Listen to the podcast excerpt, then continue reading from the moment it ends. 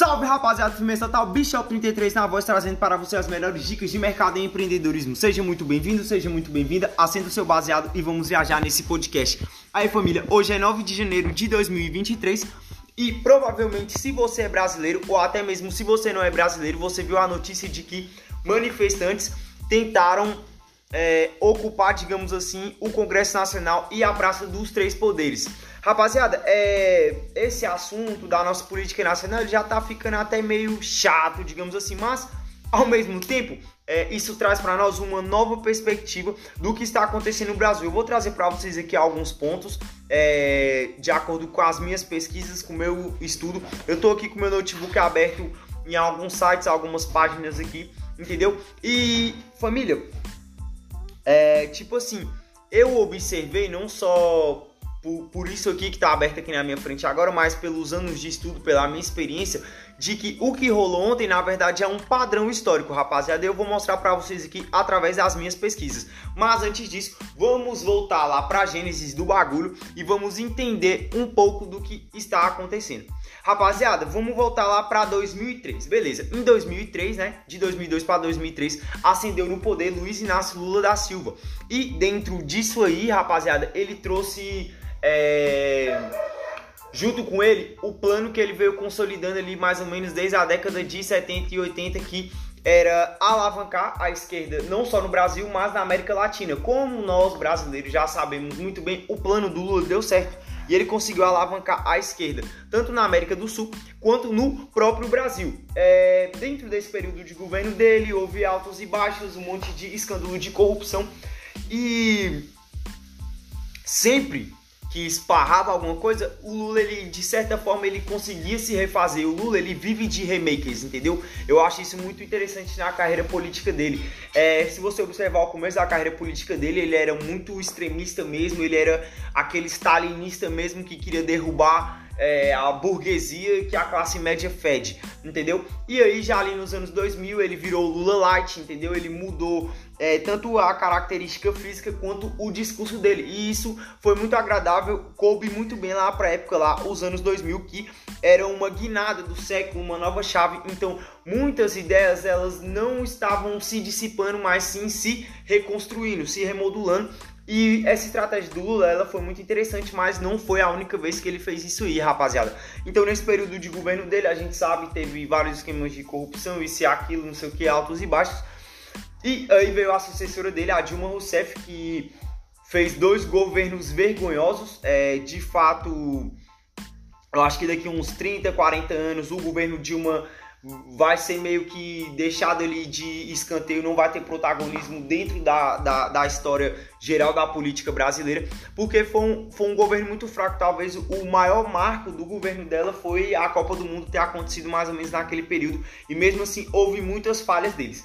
Dentro disso tudo, rapaziada, aconteceu o maior esquema de corrupção da história da humanidade, que foi é, o esquema lá da Petrobras e BNDES e tudo mais, Operação Lava Jato, blá blá blá, vocês já sabem disso tudo. Ok, em 2014, 2015 se desencadeou uma revolução, uma revolução nacional que aparentemente ela foi desencadeada por causa do aumento da passagem, mas que em cada estado tomou um corpo e uma singularidade diferente ali de acordo com a realidade de cada estado. Rapaziada, em nenhum momento eu questiono os movimentos que aconteceram em 2014 e 2015, até porque eu fui um deles. É, a manifestação que rolou aqui em Brasília na Praça dos Três Poderes, eu lembro que eu fui escondido eu menti pra minha mãe, falei que eu ia acho que fazer um trabalho de escola, não sei, e acabou que eu fui escondido, parei lá no meio da, da esplanada lá e eu vi a bagaceira acontecer com os meus olhos.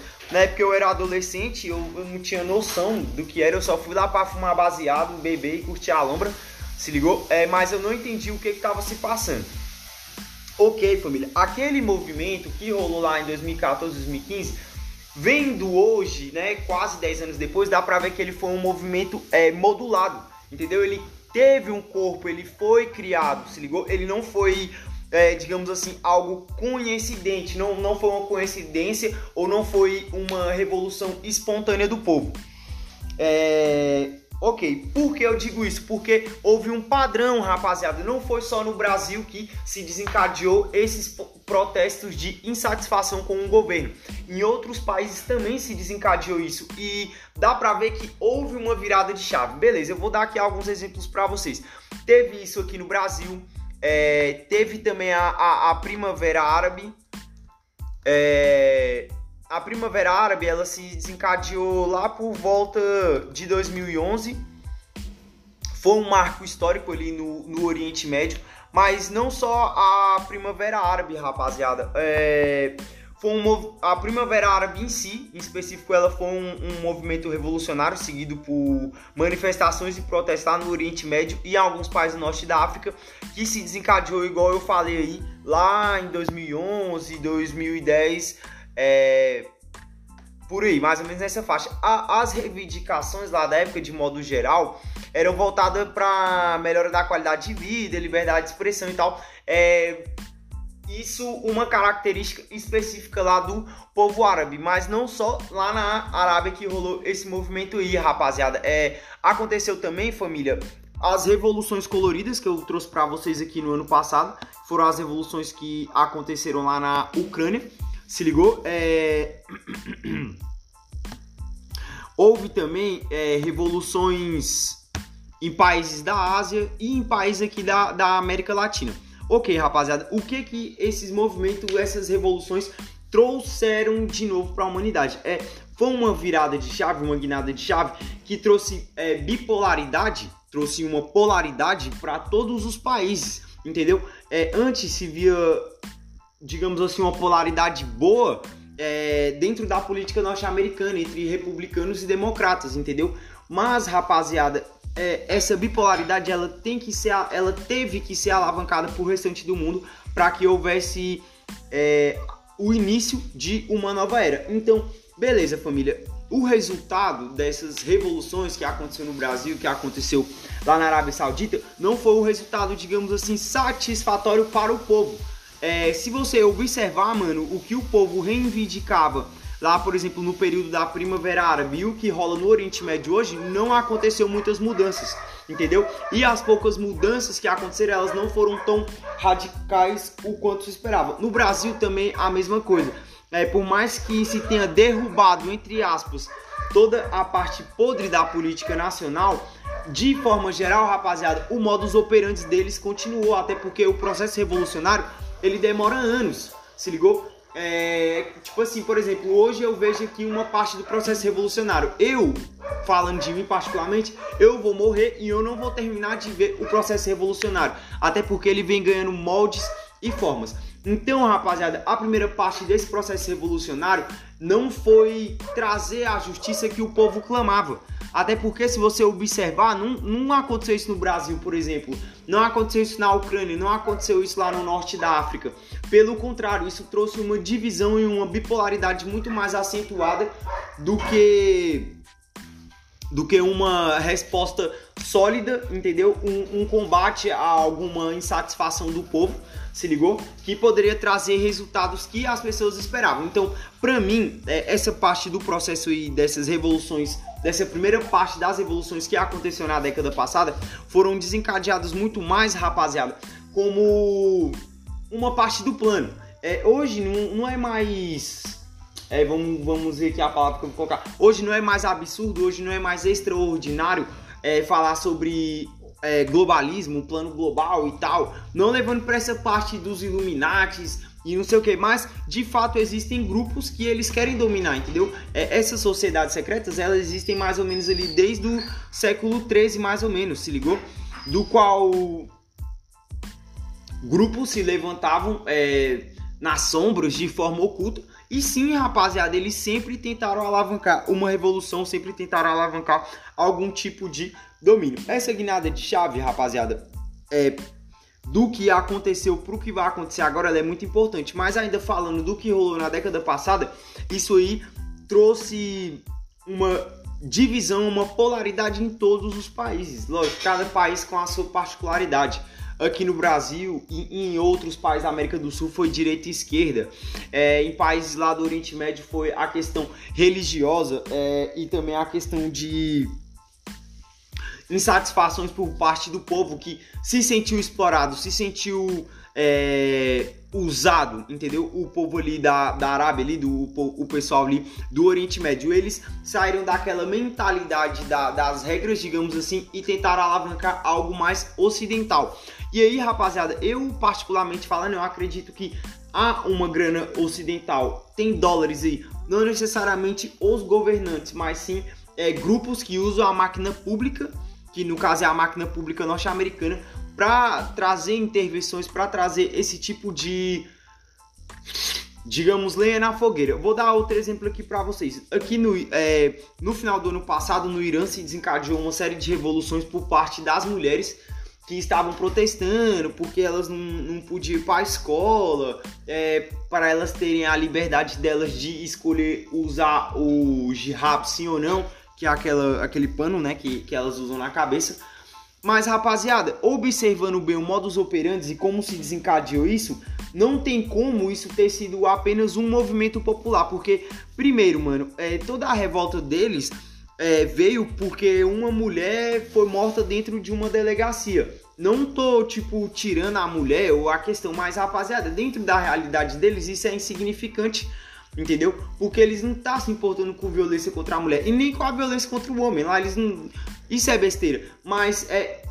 Essa, essa pequena situação, digamos assim, desencadeou uma revolução que até então, até agora, tá tá pegando fogo ainda, é uma revolução forte lá no, lá no Irã. Eu acho que não vai continuar, até porque, rapaziada, o que que pega o Irã? Ele é um país isolado do mundo, então o que tá acontecendo lá em específico nós não sabemos. Eu até li uma matéria aí umas semanas atrás aí, é, mostrando lá o número de pessoas que supostamente for, é, morreram aí nesses protestos aí e nem é um número exato e nós nunca vamos saber é, quais são é, esses números, porque primeiro o Irã não vai divulgar, se ligou? E outra, eles vão exterminar quantas pessoas forem preciso até essas pessoas ficarem de boa. Mas e você me pergunta por que, Bishop, então as pessoas tiveram a iniciativa de, de protestar e tal, sendo que o Irã é um país tão severo. E não só isso, rapaziada, o Irã ele é um dos países mais espião do mundo,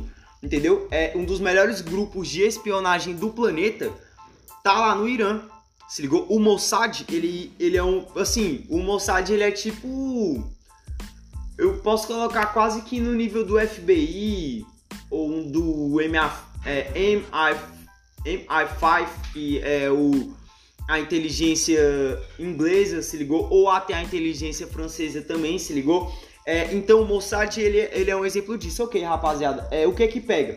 Quando se tem um investimento, quando se tem uma injeção, digamos assim, é, esse movimento ele é alavancado por pessoas que que tá no meio das sombras. Então é difícil de você identificar. É lógico que tanto nesse movimento lá do Irã, ou se a gente for pegar os movimentos daqui do Brasil, vai aparecer os bots expiatórios, vai aparecer a pessoa lá que supostamente foi quem desencadeou o movimento. Mas esses movimentos eles vêm de cima, eles vêm do oculto, rapaziada. E o que rolou esse domingo agora, ele é um exemplo disso. Mas beleza, voltando aqui à linha de raciocínio é, desses fatores, desses movimentos que são desencadeados, eles têm um padrão, rapaziada. Sempre eles têm um padrão. É algum tipo de insatisfação, se ligou? Que causa no coração das pessoas uma, uma sensação de. Eu não vou dizer desigualdade, é uma sensação mesmo de se sentir é, enganado, entendeu? Isso desencadeia nas pessoas uma sensação de se sentir enganado ou se sentir ameaçado de alguma forma e inflama nessas pessoas é, essa sede de revolução, de mudança e muito também pelo que é pregado para as pessoas é, do século XIX até os dias de hoje, que é essa questão de democracia e igualdade. É lógico que o século XX ele foi o oposto disso, mas se a gente pegar a, a ascendência desse bagulho de liberdade e democracia, ser uma pessoa libertária que rolou mais ou menos lá no século XIX, a gente vai ver que, que tem mais ou menos esses traços, tanto é que rolou um monte de revolução pelo mundo, revolução americana, revolução francesa, revolução isso e aquilo, e tal, a, a própria revolução russa, que foi quando foi um basta das pessoas de chega, chega de reinado, agora é nossa vez. É, por exemplo, rapaziada, eu não sei se vocês sabiam, mas quando o Dom Pedro II ele ele saiu do Brasil, na verdade ele não saiu, entendeu? Já tava rolando um movimento lá nos bastidores para derrubar o Dom Pedro II, entendeu? É, quando ele saiu do Brasil, ele não saiu do Brasil, ele foi meio que enxotado. E aí a continuação da história é que ele teve que sair para participar de uma guerra pessoal que tava rolando lá em Portugal, entendeu? Mas não, rapaziada, ele foi enxotado. O movimento que alavancou é, a, a, saída do Dom Pedro II daqui do Brasil foi algo arquitetado tanto pelos bastidores lá da, da política nacional da época, quanto por aqueles grupos que formou ali é, a primeira coluna política ali da época da, da, política café com leite.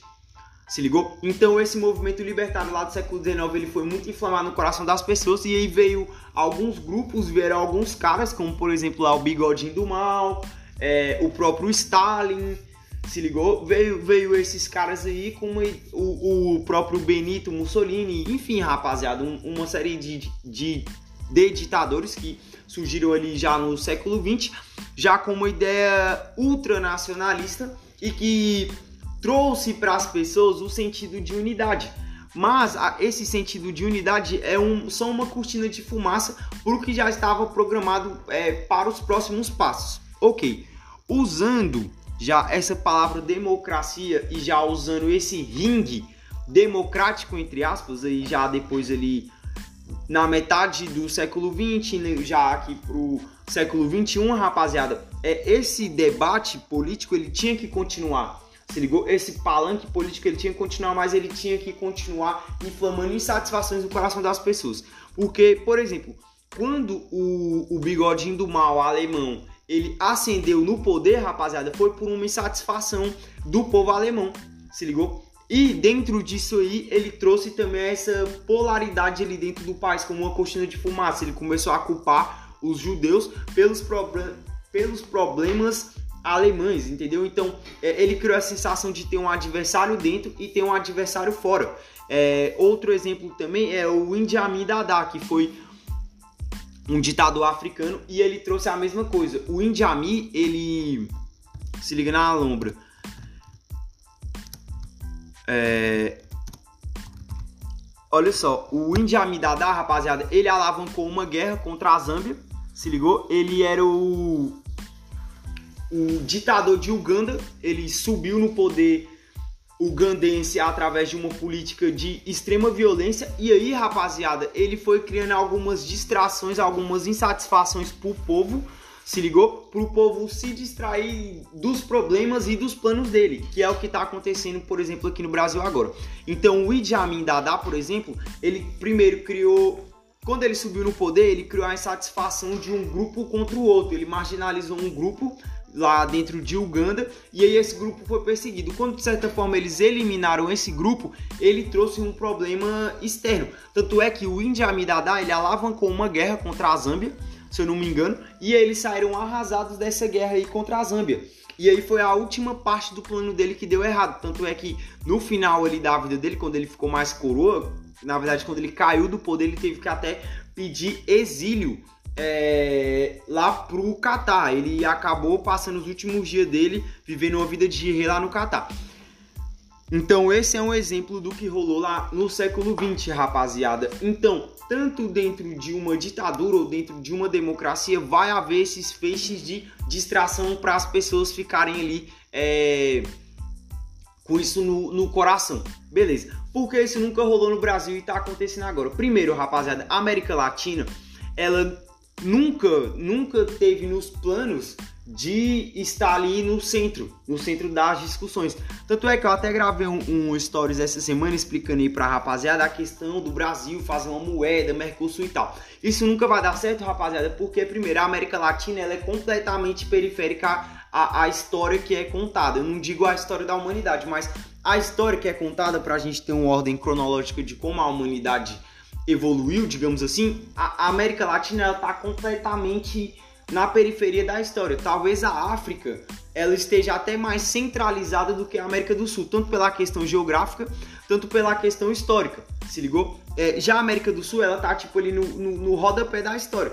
Então, por que eles não trouxeram é, esse plano, esse modus operandi, por exemplo, lá no século XX. Porque, primeiro, rapaziada, a América do Sul, de forma geral, no século XX, ela ainda estava saindo, ainda ali, se você pegar o começo do século XX, por exemplo, a América do Sul estava saindo daquele período colonialista que já vinha se arrastando há não sei quanto, quantos séculos, entendeu? Há tantos 100 anos lá, é, essa parada estava se arrastando. Então, primeiro, é, quando teve a eclosão de, dessas ideologias já difundidas, um monte de ideias já difundidas, várias ideias amadurecidas, ideias que apareceram e caíram, a América Latina ainda estava se livrando de um bagulho que terminou para muitos países lá no século XVIII, século XVII, e não só isso, é a mentalidade também do povo.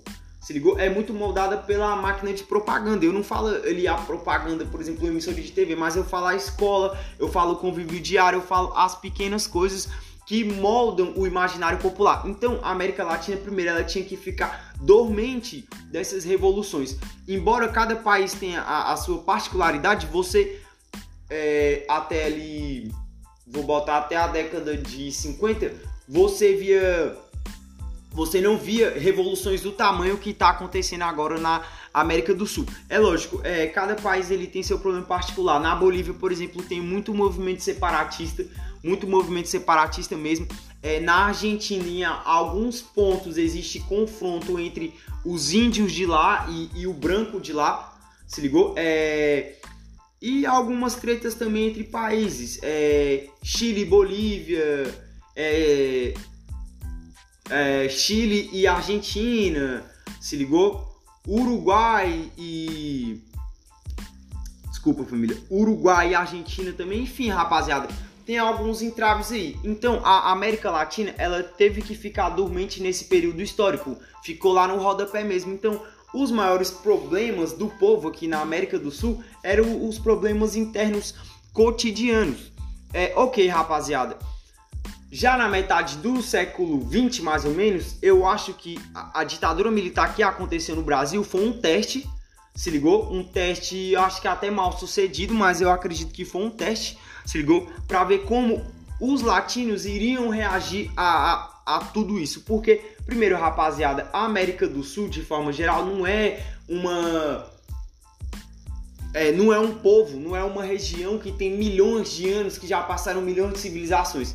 Na verdade, é, até é, rapaziada. Mas eu falo no sentido de criar uma estrutura civilizacional e o bagulho continuar, continuar, porque o que se sabe daqui da América do Sul é que apareceram povos e morreram povos, entendeu? Se você pegar ali os incas, os maias, não sei o que, os astecas e tal, é, foram civilizações que apareceram e se dissiparam, se ligou? Já ao contrário do que rolou na Europa, se ligou? Que querendo não teve uma, uma linha contínua histórica, que na América a gente não teve isso. Tanto é que esse bagulho de Maia, Inca, não sei o que, é tudo muito, muito misterioso.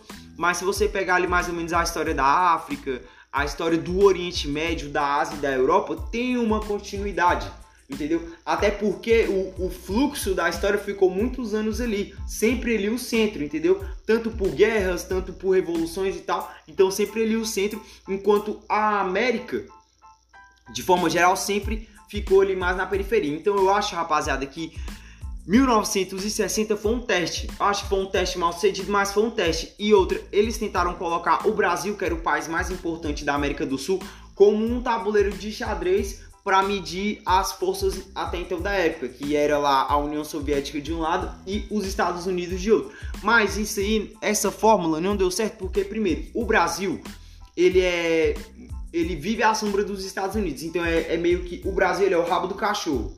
Entendeu? é, a cabeça do cachorro é os Estados Unidos e o Brasil é o rabo do cachorro, entendeu? Então o Brasil ele pega o eco de tudo que, que os americanos importam para nós, se ligou? Então isso virou um padrão. Outra rapaziada, tentar implementar esse tipo de de modus operandi, tentar implementar esse tipo de é, como é que eu vou dizer, tentar implementar esse tipo, não sei uma palavra que agora para colocar para vocês, mas tentar implementar esse teste aqui para os latino-americanos, além dessa questão da América do Sul sempre ser periférica, o povo latino leva muito as coisas pro coração, entendeu? O povo latino tem muito essa questão de acreditar que vai vir um redentor, que vai vir um herói e salvar todo o povo. Não só é, por ser nosso jeito, mas essa foi a forma que nós fomos criados, entendeu? E eu não falo da criação aqui da sua mãe, da sua avó ou até da sua bisavó, não, eu falo isso desde quando os portugueses chegaram aqui, entendeu? Isso foi passado de geração em geração, isso foi ensinado e implementado para os latinos. Se ligou, rapaziada? Então, para mim ali na década de 60 foi um teste, um teste mal sucedido. Então, quando seria bom vir a próxima fase do jogo? Exatamente, rapaziada, quando teve aqui os protestos no Brasil, rolou protesto em outros países aqui da América do Sul, houve uma insatisfação generalizada do povo, é, que parecia um despertar e uma grande revolução dos latinos, mas que na verdade só fazia parte já de um plano que estava sendo encorpado, sendo construído há muitos anos, rapaziada. É, eu não estou dizendo que o Lula é Illuminati, eu não estou dizendo que o Bolsonaro é Illuminati, ou que sei lá, mano, o Felipe Neto é Illuminati, não, porra, nem o Neymar. Não tô dizendo isso aí, rapaziada. Até porque dentro, pelo, pelo que eu sei, pelo que eu estudo, dentro do, do plano geral dos caras, rapaziada, você pode participar do plano deles, você sabendo ou não.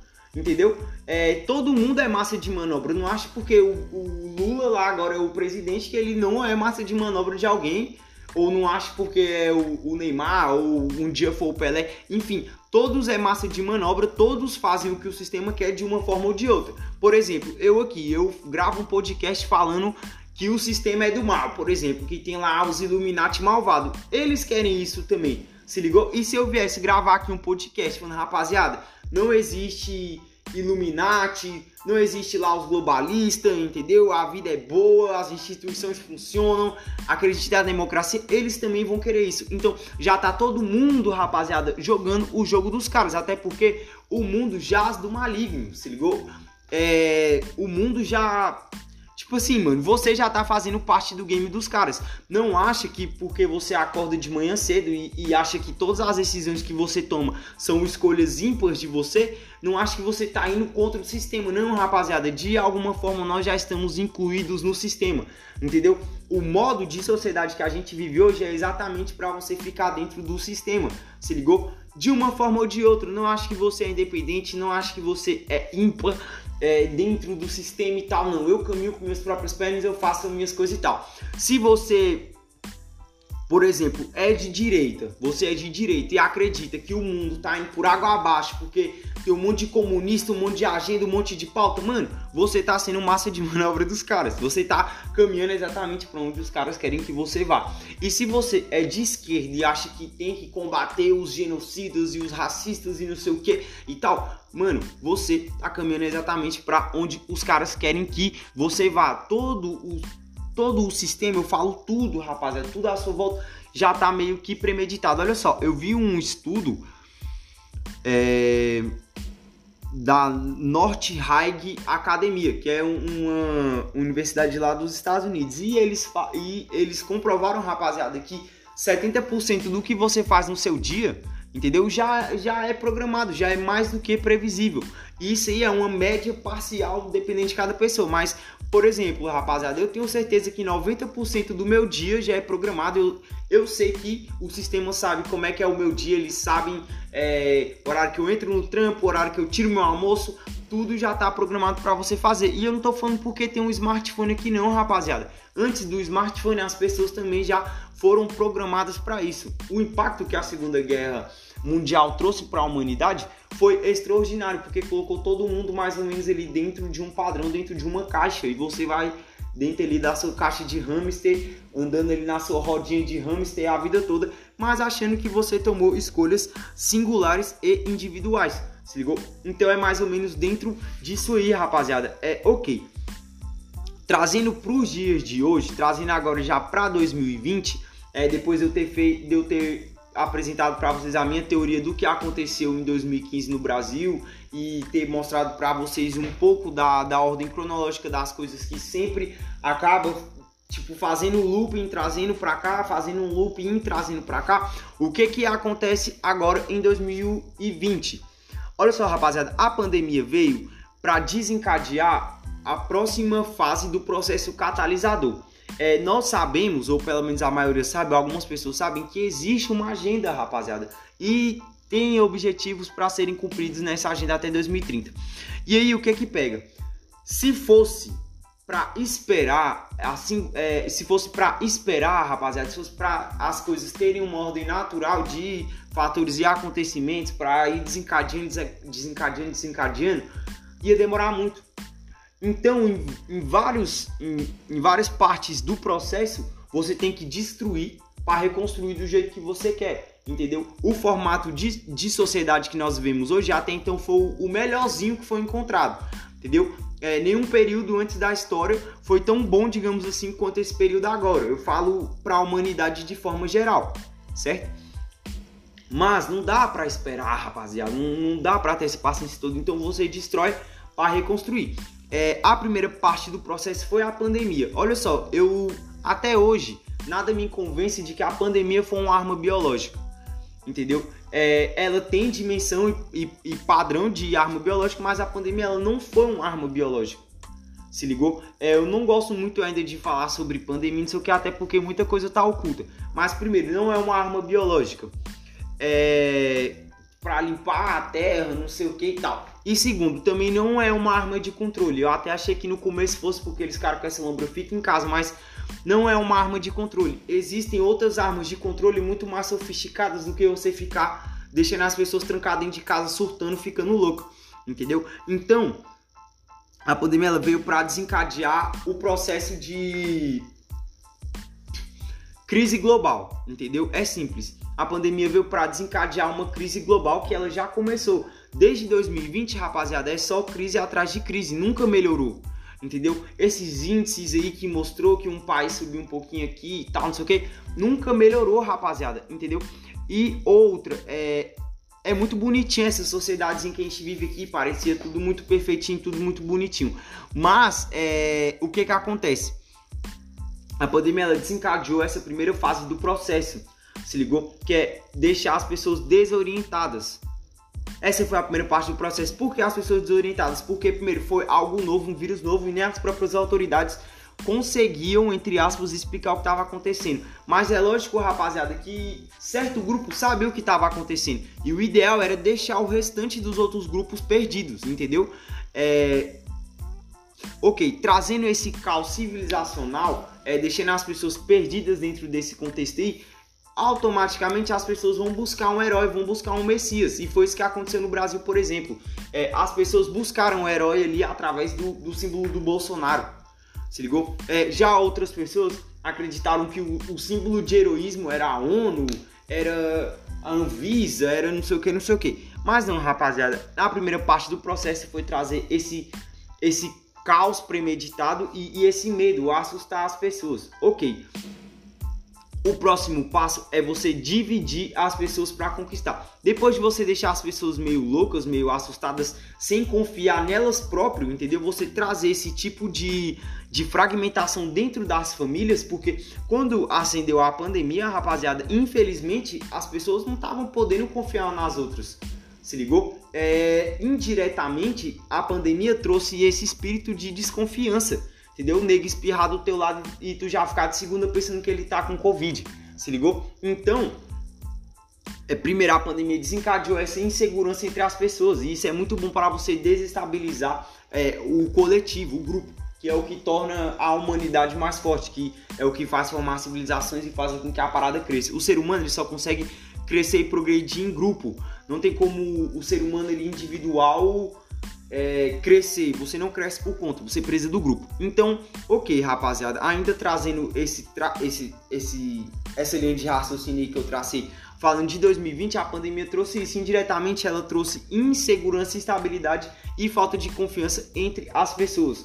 Ok, o, os próximos passos é, catalisadores do grande problema que a gente está vendo que vai entrar é simples, rapaziada. Aí logo em seguida veio guerra Rússia e Ucrânia Logo em seguida, os blocos começaram a se desmanchar. Tá dando para ver que a União Europeia já tá meio que derretendo.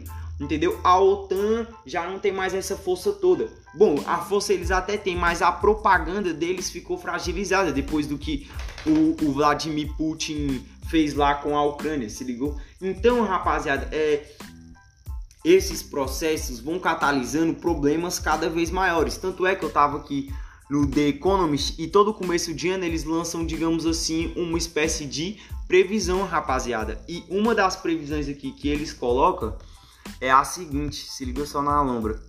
Eles colocam aqui, família, que aqui, ó.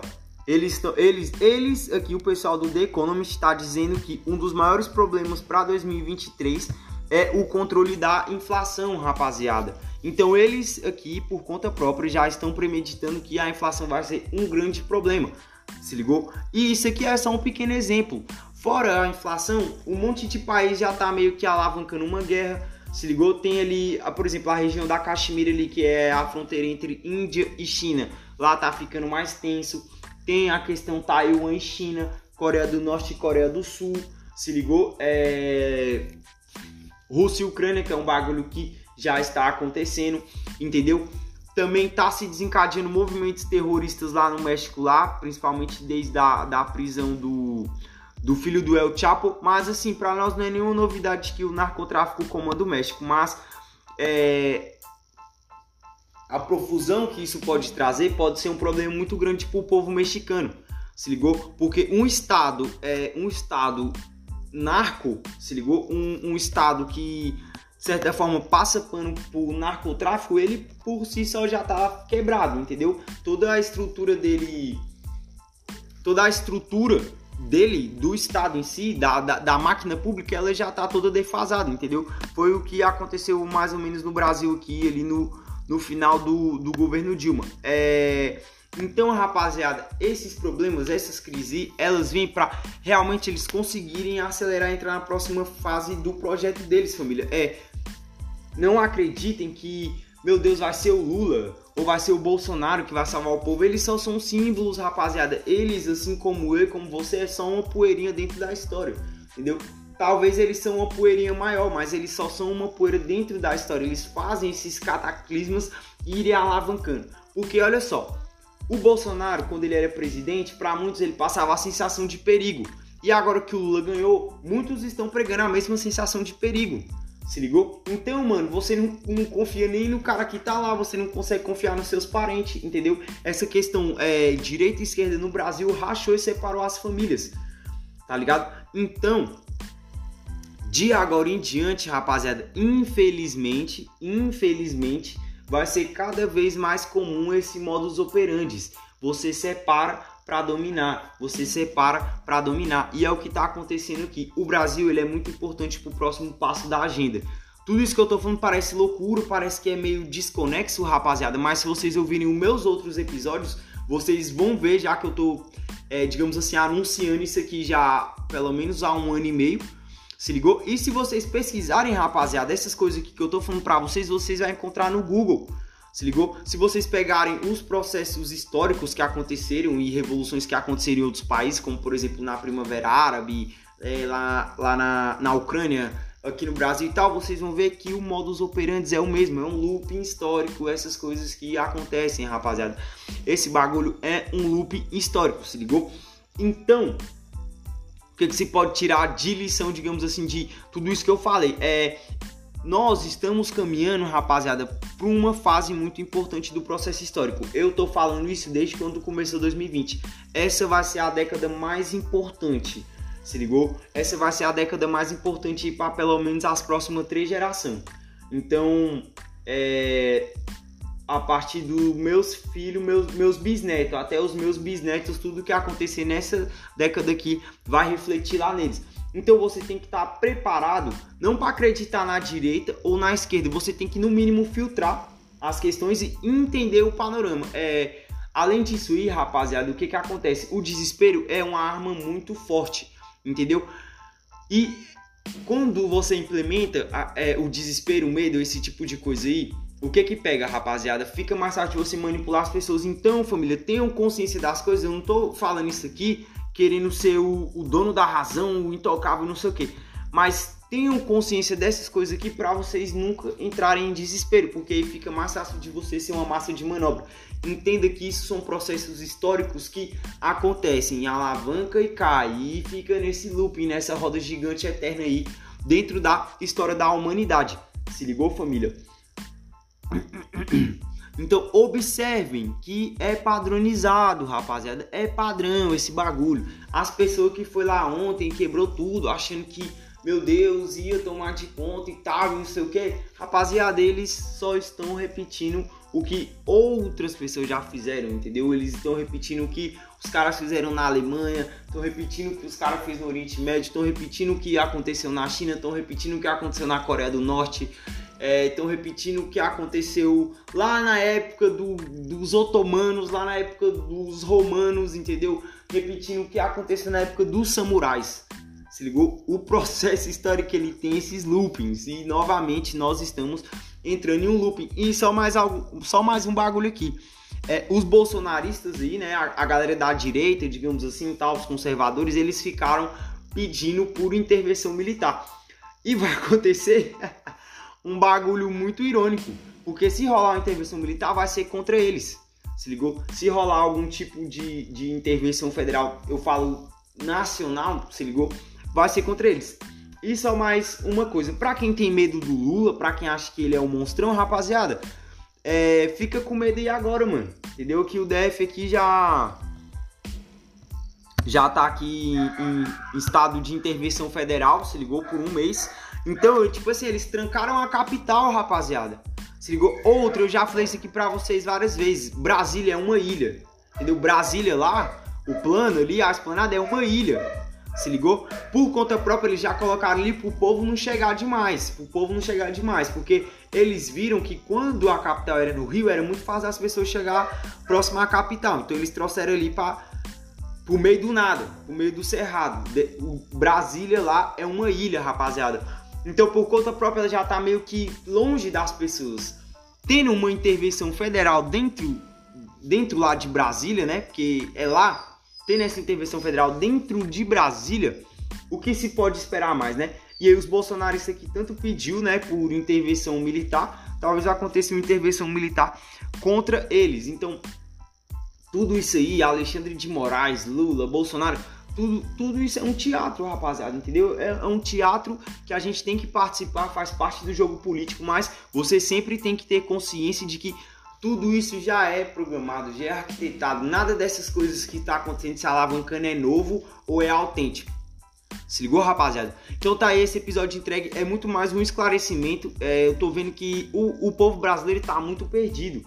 Os brasileiros, eles estão completamente perdidos, rapaziada, não tem caô. Nunca o povo brasileiro se deparou com um tipo de revolução dessa, mas pega os outros países, pega a história de exemplo e vocês vão entender que é um processo que eles fazem com que aconteça. Esse processo ele tem que acontecer, se ligou, família? Então é isso aí, rapaziada. Compartilhe o episódio com geral. Eu vou deixar ativo aqui, rapaziada, o Super Stick. E se você quiser fazer uma doação, pode ser um real, dez reais, cinco reais. Você pode deixar aqui o Super Stick. Você também pode comentar o meu podcast. E o mais importante, rapaziada, compartilha com geral, demorou? Conhecimento aqui gratuito, conhecimento de milhões. Eu tenho certeza que um professor de história nunca falou o que eu falo para vocês, demorou? É nós estamos junto. Valeu!